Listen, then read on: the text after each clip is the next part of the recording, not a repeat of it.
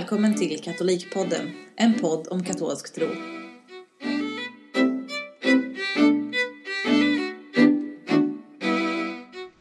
Hej och välkomna till dagens avsnitt av Katolikpodden eh, med mig Patrik och... Och med mig Petri Nordin. Yes, och idag gör vi ett litet experiment här. Eh, vi håller ju på att utforska Skype och hur man kan liksom utnyttja det i poddandet helt enkelt. Så vi, så vi, vi får ta och se här hur det blir.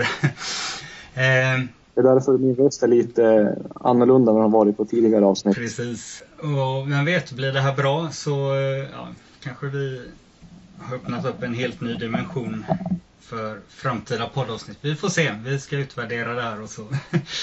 Men först, eh, ja, hur är läget Petri? Det... ja, det är bara bra. Terminen på Newman har satt igång för fullt. I och för sig, det var ett tag sedan nu, men slut på första modulen nu. Och, ja, så att, eh, det rullar väl på. Man har väl som hamnat i höstläge nu kan man säga. Mörkt och eländigt eller är det? ja, det har inte kommit dit än, men det lär väl komma så småningom. Hur är det själv? Ja, ja, nej, för min, min egna del är det bara bra.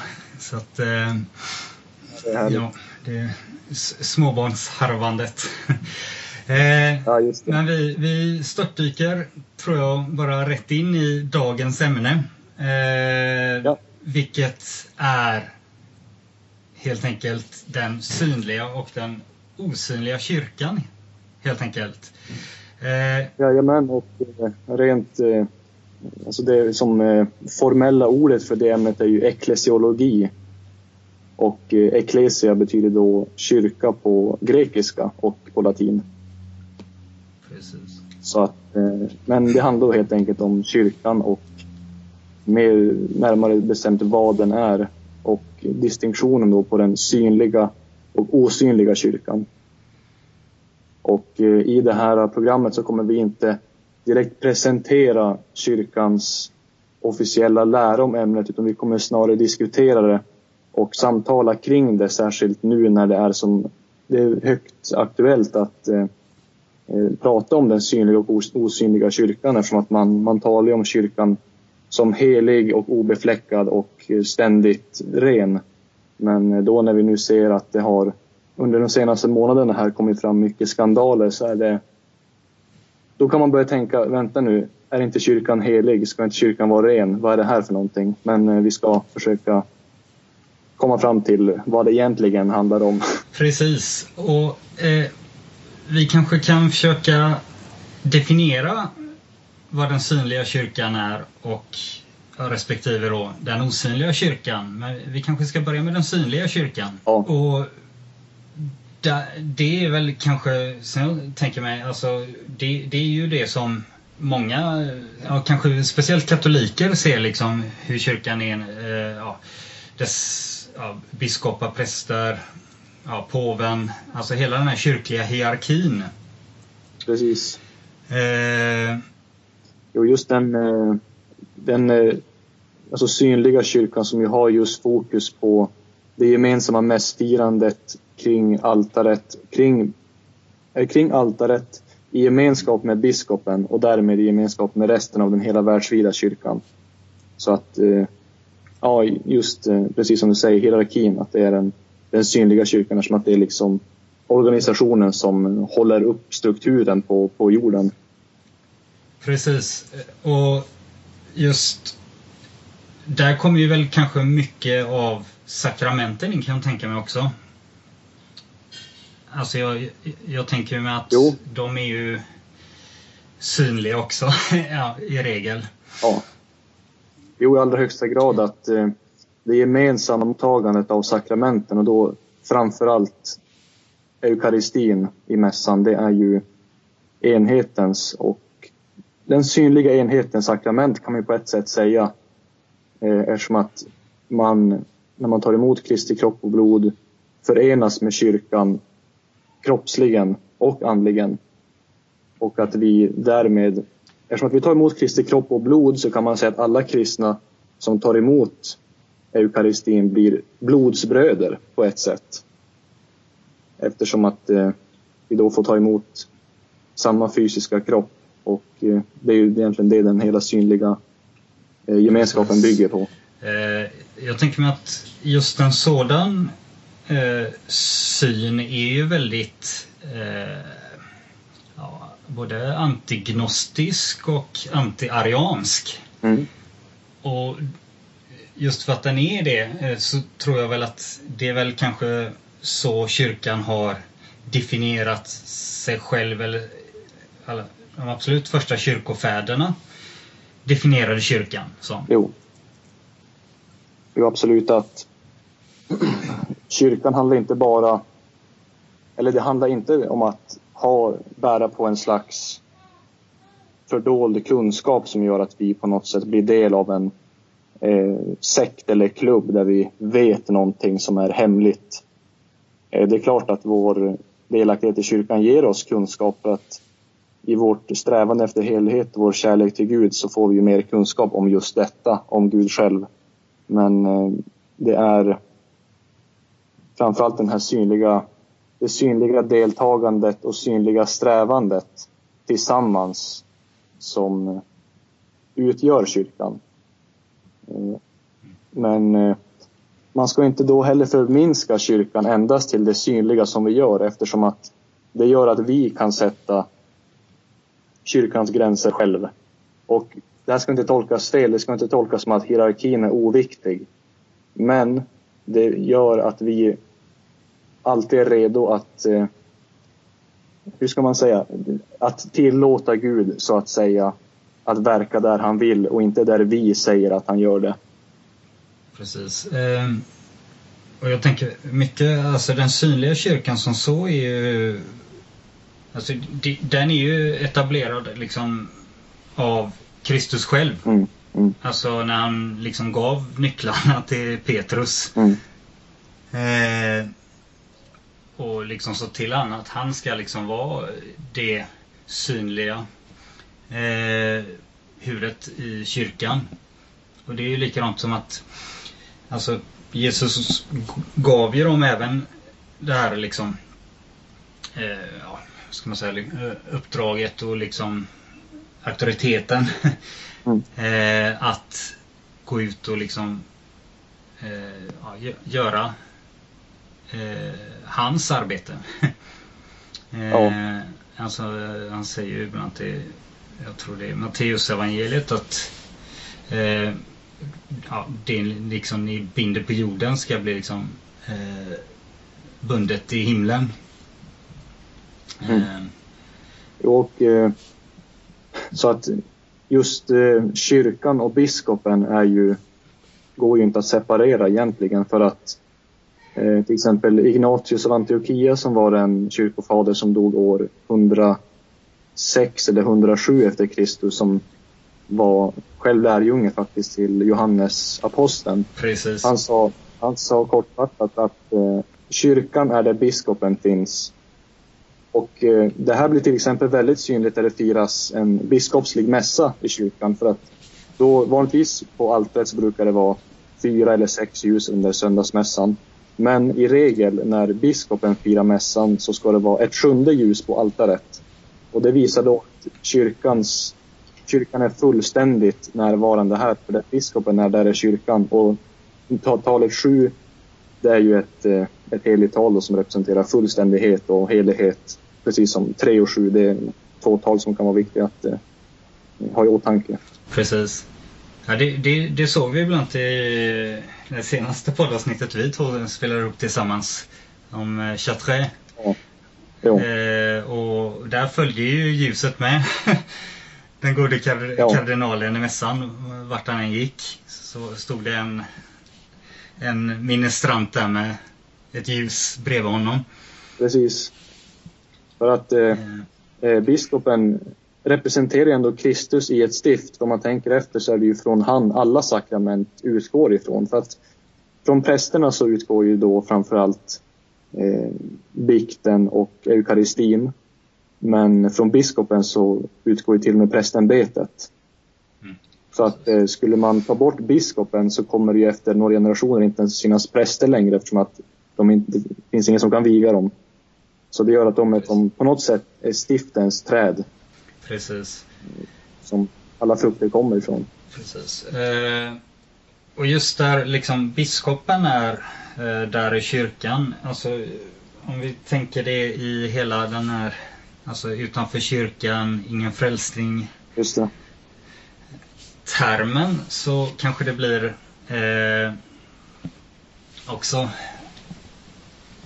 på något sätt tydligt men alltså att man eh, det är ju liksom viktigt att hela tiden stå i den här kommunen precis som du sa liksom till kyrkans hierarki. Ja. Eh, att det är som på något sätt inom det man ska arbeta. Men det jag tror är viktigt angående det här med liksom utanför kyrkan, ingen frälsning. Eh, det är helt sant. Alltså, så är det. All frälsning som Eh, finns på jorden kommer från kyrkan som i sin tur kommer från Kristus själv. Så, att, så är det. Men till exempel eh, så innebär det inte att vi säger vem som har möjlighet att bli frälst och inte nödvändigtvis. För att till exempel Augustinus, han definierade en ganska, ganska skrämmande tanke på ett sätt men som är bra att ha i som beaktning. Att på den yttersta dagen så kommer vissa som tror sig vara medborgare i kyrkan inse att de inte är det. Och samtidigt så kommer vissa som tror att de inte är medborgare i kyrkan inse att de är det. Mm. Och det här visar egentligen det är inte ett uttryck för att relativisera kyrkans hierarki utan det är någonting man säger för att visa att Gud verkar där han verkar.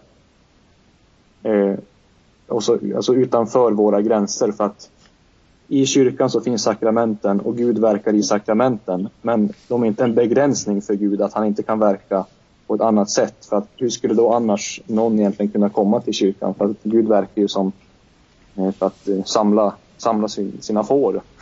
Precis. Det, det finns, tror jag, den här liknelsen som Jesus säger, alltså hur han eh, hur man liksom hur, hur Gud ska liksom eh, eh, ja, alltså precis som en fiskare eh, ska fånga massa fiskar i sitt nät och sen så ska han rensa ur eh, de bra och de dåliga fiskarna. Jo. Eh, även om någon kanske till synes är i nätet eller kanske i kyrkan så kommer man ändå liksom plocka ut de där som är dålig fisk helt enkelt. ja, precis. För att jag tror att det är lätt, särskilt det här äh, citatet du just nämnde, att utanför kyrkan ingen frälsning. Och många brukar slänga runt med det på latin också, extra ecclesiam nulla salus. Mm. Och det, det brukar ibland användas i den bemärkelsen att man markerar att jag minns han innanför gränserna och du är inte det. Och faran med att egentligen säga det på det sättet är att man tror att man på något sätt har en fri biljett. Att jag, jag står på, jag har liksom gått ombord på tåget och inte du, så jag kommer frälsas, inte du. Och den som påstår sig vara, liksom, den som säger någonting i den bemärkelsen menar ju nästan att han är färdig. Men i kyrkan växer vi, vi går inte med, sen är vi färdiga. Eh, för att, eh, liksom, som Kristus säger, att vi, vi ska växa till skördedagen. Mm. Och vi ska helt enkelt växa för om vi inte gör det finns det ingenting att skörda heller. Precis. Sen tror jag att mycket, om man nu sätter det i något slags eh, om man nu tar Augustinus citat så tror jag väl att det var väl kanske också mycket en eh, ja, eh, vad heter det? Eh, alltså typ reaktion på en sekt som faktiskt verkade mm. i hans närområde på den tiden, alltså donatisterna. Just det. Så man ska väl kanske också se det i det sammanhanget. Vilket, ja, vi, vi, kan säkert gå in och... Eh, men det som donatisterna pratar om, eh, det var ju alltså kyrkan förföljdes ju ganska mycket i början. Ja. Eh, och de, det var ju vissa som höll ut i det här och vissa som alltså valde att avsäga sig sin tro. Jo. Eh, och viss, eh, donatisterna var ju många av de här som faktiskt höll ut. Och, men de här som hade fallit av helt enkelt ville komma tillbaka efter förföljelserna hade liksom lagt sig. Mm. eh, så möttes de utav ett ja, bara tvärnej från ja, donatisterna helt enkelt. Mm. Och det var ju mycket mot detta tror jag ens som liksom Augustinus reagerade. Eller han, han var ju ingen ja, hejare eller han tyckte inte om donatisterna liksom. Det är ju en heresi liksom. Så att, ja, det, eh, det finns ingen förlåtelse för att ha fallit eller så. Alltså, mm. då, då, då har man verkligen satt egna gränser och inte följer Guds gränser om man ens kan säga så. mm. Så att eh, då har vi egentligen definierat på ett sätt vad den här synliga gemenskapen innebär och även lite om den osynliga.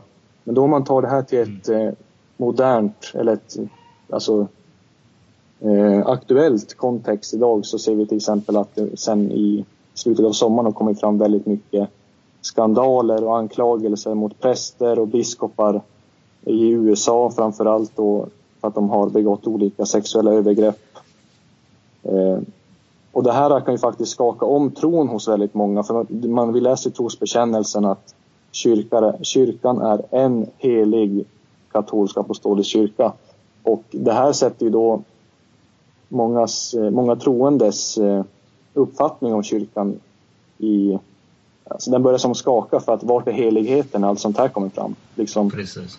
Vadå, är kyrkan helig? Varför händer det här då? Ja, men precis. Eh, och där tänker jag alltså, det, det, finns ju mängder av präster liksom som har liksom... Ja, liksom predikat alltså rena heresier. Alltså, kan tänka på Arianus, han var ju liksom katolsk präst från början. Eh, vi har Martin Luther som var katolsk präst innan. Eh, John Weasley, eh, den liksom reformistiske eh, predikanten. Som, alltså många av de här var ju liksom präster, eh, varken ordenspräster eller eh, stiftspräster.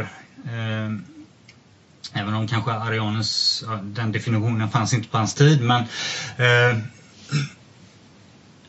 alltså, man ska alltid liksom minnas att kyrkan har ju alltid haft de här mm. skandalerna liksom eller liksom ja. Eh, men kyrkan har alltid bestått. Jo. Då kan vi fråga då. Kyrkan har alltid bestått men vad är kyrkan då? För att mm. då kan man egentligen mm så att den, den kyrka som är helig och ständigt ren är ju faktiskt Kristus själv. Alltså det är ju Kristi kropp på jorden. Och någonting som tillhör Kristus, eller någonting som är Kristus ska man egentligen säga, gör inte något sånt. Så att egentligen är det så att när, när sånt här händer så har man på ett sätt tagit avstånd från kyrkan och det här ska, man ska inte heller bli en donatist nu och mena att har man begått något sånt här så är det kört. Det finns ingen förlåtelse längre. För att den, alltså nådens väg finns alltid öppen. Men eh, grejen är ju att eh, bara för att man är med i kyrkan betyder inte att, man, att ens delaktighet är permanent. För att väljer jag att följa min egen, eh, helt och hållet min egen vilja och lämnar omvändelsens väg, då har man på sätt och vis gjort ett val att inte följa kyrkan som är Kristus på jorden. Och eh, kanske de här skandalerna kan ses i ett sånt kontext att de på något sätt eh, eh, Även fast de är i själva hierarkin som är del av den synliga kyrkan så har de här individerna av olika skäl inte levt upp till kyrkans förväntningar, vilket ju egentligen väldigt många gör som inte är i hierarkin också. Men att eh, man då kanske kan ta i åtanke att eh, alltså, längre ner i kontinenten så är det en hel del biskopar och präster som kanske inte är så uppriktiga i sitt, eh, sin kallelse och tänker mer på karriär och eh, lyx än att eh, leda själar till Gud. Precis. så att på så sätt så är de ju lite... De är Och det gäller inte bara dem, det gäller egentligen alla. Alltså, vill man inte följa Gud så har man på något sätt gjort ett val. Men det behöver inte vara permanent, det är alltid viktigt. För att människans vilja är svag, annars hade vi aldrig fallit.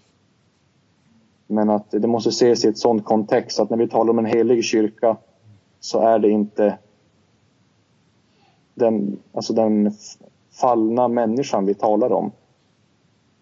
Utan det är Kristi verksamhet på jorden som sker i, genom sakramenten och i bönelivet. Så att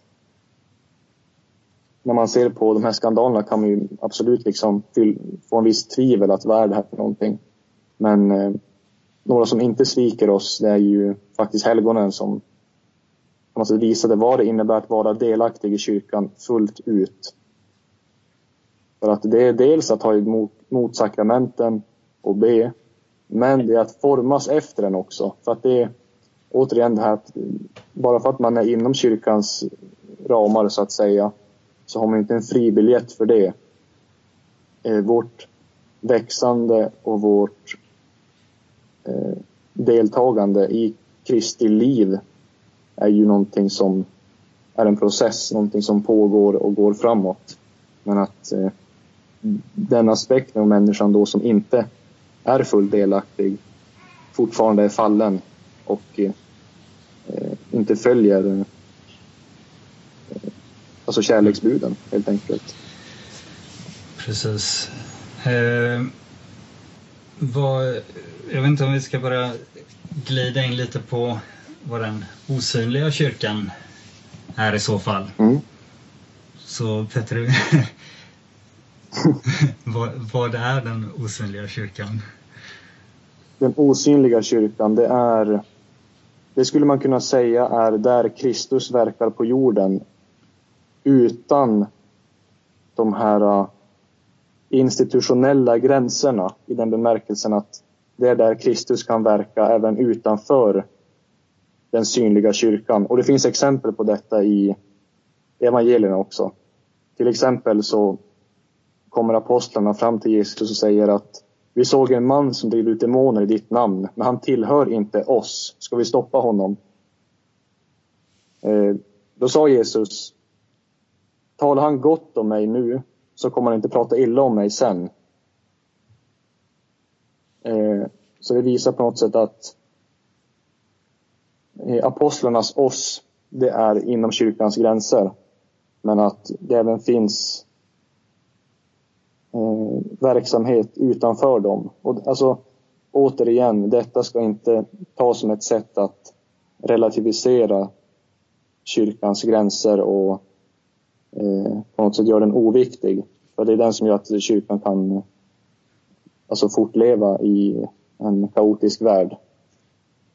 Men att eh, Guds gränser inte är våra helt enkelt. Och det är egentligen där den osynliga kyrkan kommer in för att eh, Gud verkar på ett mystiskt och osynligt sätt i världen som inte vi kan greppa. För också liknelsen som eh, eh, Jesus nämner i evangeliet då han eh, på den yttersta dagen skiljer mellan fåren och getterna. Då säger han, har du matat mig när jag var hungrig? Har du gett mig kläder när jag var naken? Har du besökt mig när jag var fängslad? Och då är det vissa av de utvalda i den här berättelsen de säger När såg jag dig naken? När såg jag dig hungrig? Och då svarade han När du gjorde detta för dessa mina minsta så gjorde du det för mig. Jag kommer inte exakt ihåg vilket kapitel eh, i, och vilket evangelium det var, men i alla fall. Då, då är det vissa kyrkofäder som faktiskt har tolkat det här så att de här utvalda han nämner här, som utan att veta det har tjänat Kristus, är sådana som inte är kristna till namn i alla fall. Det är sådana utifrån som ändå har tjänat eh, kyrkan. Tjänat, eh, tjänat Kristus där han finns i världen.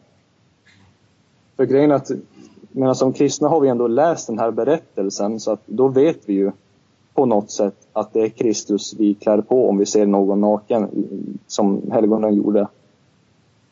Men de här fylls ju på något sätt av eh, alltså undran, bara vänta nu, när såg jag dig? Eh, så att det visar på något sätt att detta är några utifrån. Men självklart är det också alltså kristna, men det, kyrkofäder har tolkat detta som ett sätt att visa att de som tjänar sin nästa och älskar sin nästa på riktigt på något sätt tjänar Kristus också, även fast det sker kyrkans eh, konstitutionella gränser, så att säga. Precis. Eh, jag tänker så här på något sätt att hela grejen lite med Alltså, jag tycker att hela idén om en synlig och en osynlig kyrka, alltså att den... Jag kan uppleva den lite liksom platonsk på något sätt. Mm. Alltså att den riktiga verkligheten är osynlig. Och att det synliga på något sätt även liksom reflekterar eh, det osynliga.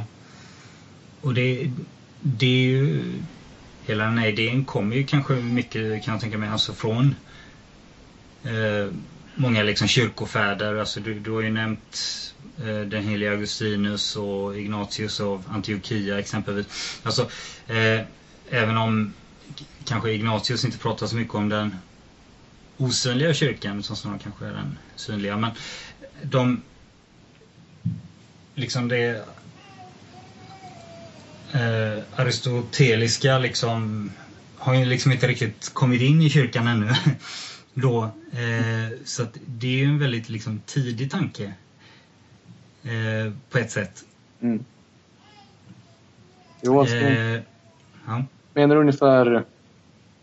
Ja, jag förstår din tanke, men jag tänker där är att eh, den riktiga kyrkan, om man säger så, det är där evangeliet förkunnas och levs ut på rätt sätt. Och detta sker ju då i, eh, med sakramenten såklart, vilket gör att eh, vi återigen inte relativiserar kyrkan till en slags endast individuell grej. Men att just den eh, riktiga kyrkan på något sätt finns som ett ideal, men jag tror att den inte endast stannar i en idévärld, ungefär som i Platons perspektiv, men jag tror faktiskt den även gör sig fysisk och direkt verklig och kännbar, framför allt i helgonen. För att de på något sätt förkroppsligar denna osynliga kyrka.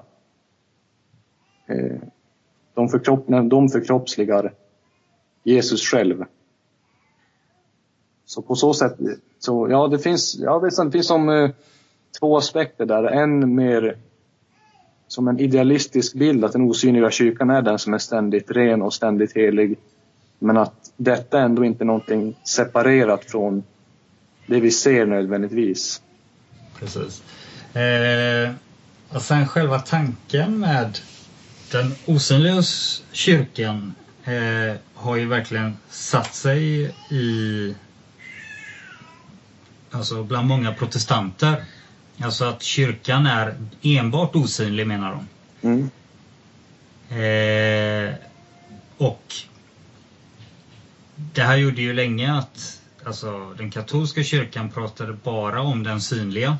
Mm.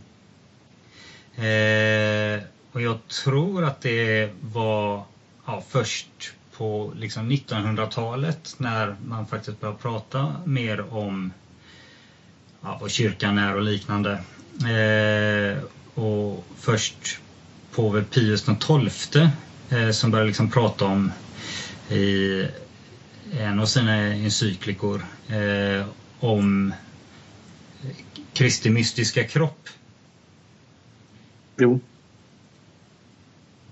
Eh, och det, så det är ju en ganska liksom, i alla fall för katoliker, ganska ny aspekt kan man väl kanske tänka sig. Även om ja, den helige Augustinus men, pratade mycket om den, den osynliga kroppen. Men, eller, alltså man, eh, man skulle kunna säga att den har förnyats snarare för att den har ju ändå alltid funnits. För att, eh, jag tror framförallt att det här varit aktuellt under Pius XIIs tid och för er som inte vet, han var påve på 40 och 50-talet.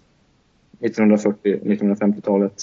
Och före han, hans tid så fanns det en väldigt stark bild inom katolska kyrkan som växte fram särskilt under 1800-talet eh, då kyrkostaten föll och sådär att kyrkan är som en nation. Och kyrkan är en nation på jorden. För menar Augustinus själv talar om medborgarskap som en slags, han använder det begreppet för att vara delaktig i kyrkan. Men en nation kan inte vara någonting mer än det synliga. Eh, så därför ska man inte ta den här nationsbilden som den absoluta för att då finns det inte längre någon, något utrymme åt eh, alltså Kristi osynliga men verksamma mystiska kropp. För att det är egentligen den här spänningen som finns mellan kyrkans institution, hierarki och kyrkans helighet. Det har, det har faktiskt alltid funnits en spänning mellan dem. Och det har gjort det ända sedan gammaltestamentlig tid. För till exempel profeterna i Gamla Testamentet var alltid lite okonventionella. De var på något sätt provocerande för översteprästerna och det etablerade religiösa livet. Och det ska återigen tas som ett sätt att liksom rättfärdiga någon slags revolt där vi ska bryta alla gränser och sånt där. För det, det där är bara onödigt. Men att det alltid har funnits en spänning mellan det här väletablerade och lagen och heligheten och det profetiska som är någonting dynamiskt och levande och kan ibland gå över gränser. För detta ser vi även i vissa av helgonens liv. Ganska nyligen till exempel när heliga Padre Pio levde. Eh, då, redan under hans livstid så började det strömma jättemånga eh, pilgrimer till honom för de ville träffa honom, de ville bikta sig hos honom och på något sätt få, få del av hans, den nåd han var fylld av. Men i samband med det här så upptäckte kyrkans hierarki att de tappade lite kontroll så de eh, förbjöd honom faktiskt från att fira mässa offentligt under, jag tror det var tre års tid eller något sånt. Detta visar att det finns en slags spänning. Precis. Eh, så hur ska man liksom kunna, eh, hur är liksom en sund syn på det här?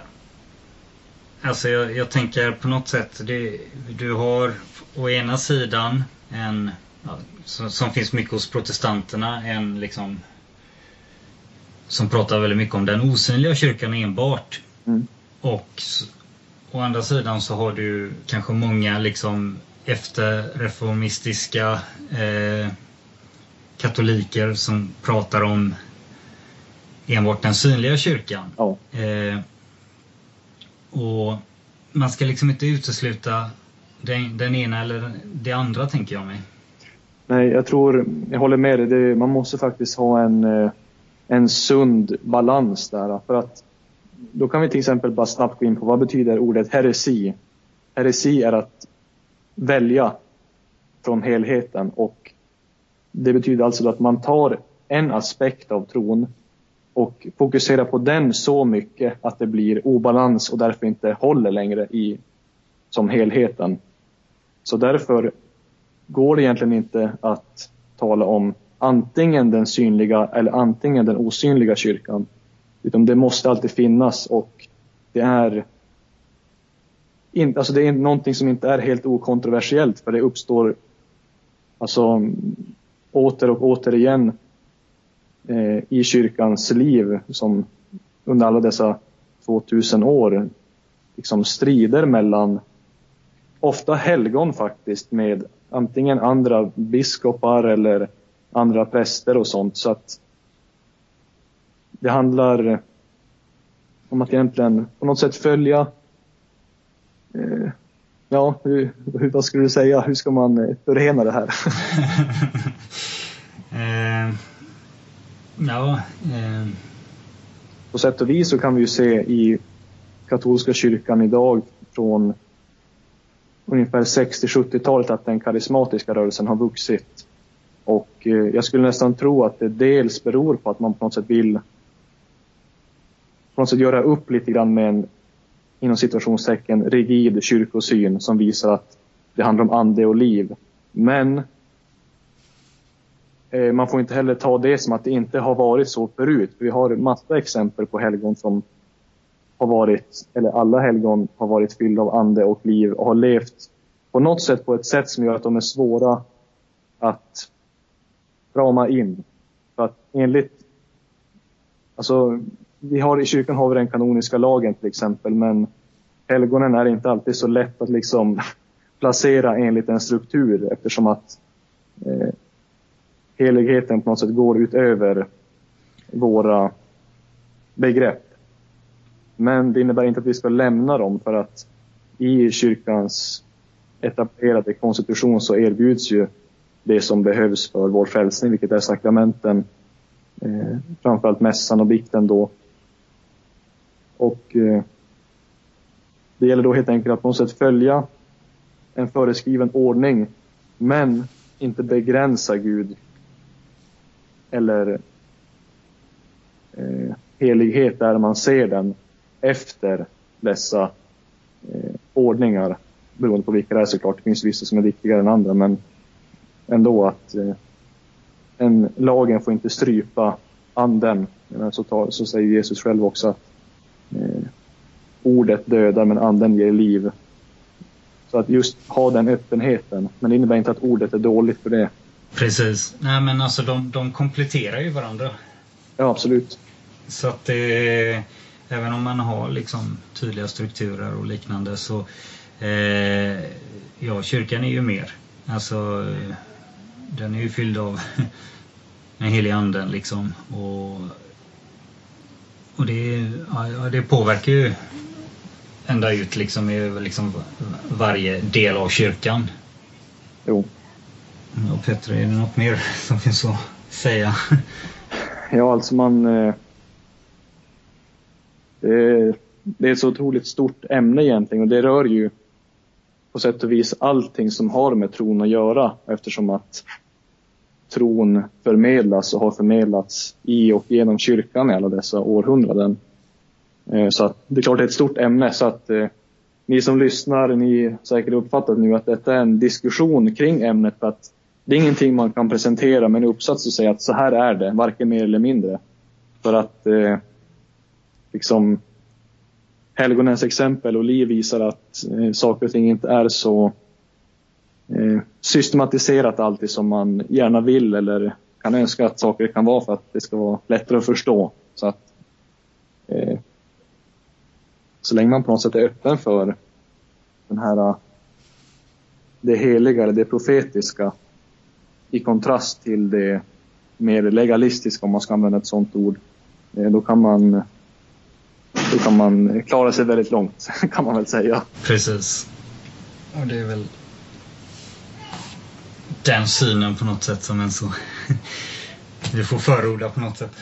Eh, då tror jag att vi tar och avrundar helt enkelt. Ja, vi får, eh, vi får tacka för oss och tack för att ni lyssnade och hoppas ni fick någonting ut ur det och att det inte var allt för förvirrat eller otydligt. Ja. Men eh, ja, det är ett ganska komplext ämne. Precis, och tycker ni att vi har svamlat lite väl mycket och så, så är ni hjärtligt välkomna och faktiskt ta och mejla in till katolikpodden at gmail.com. Gärna göra.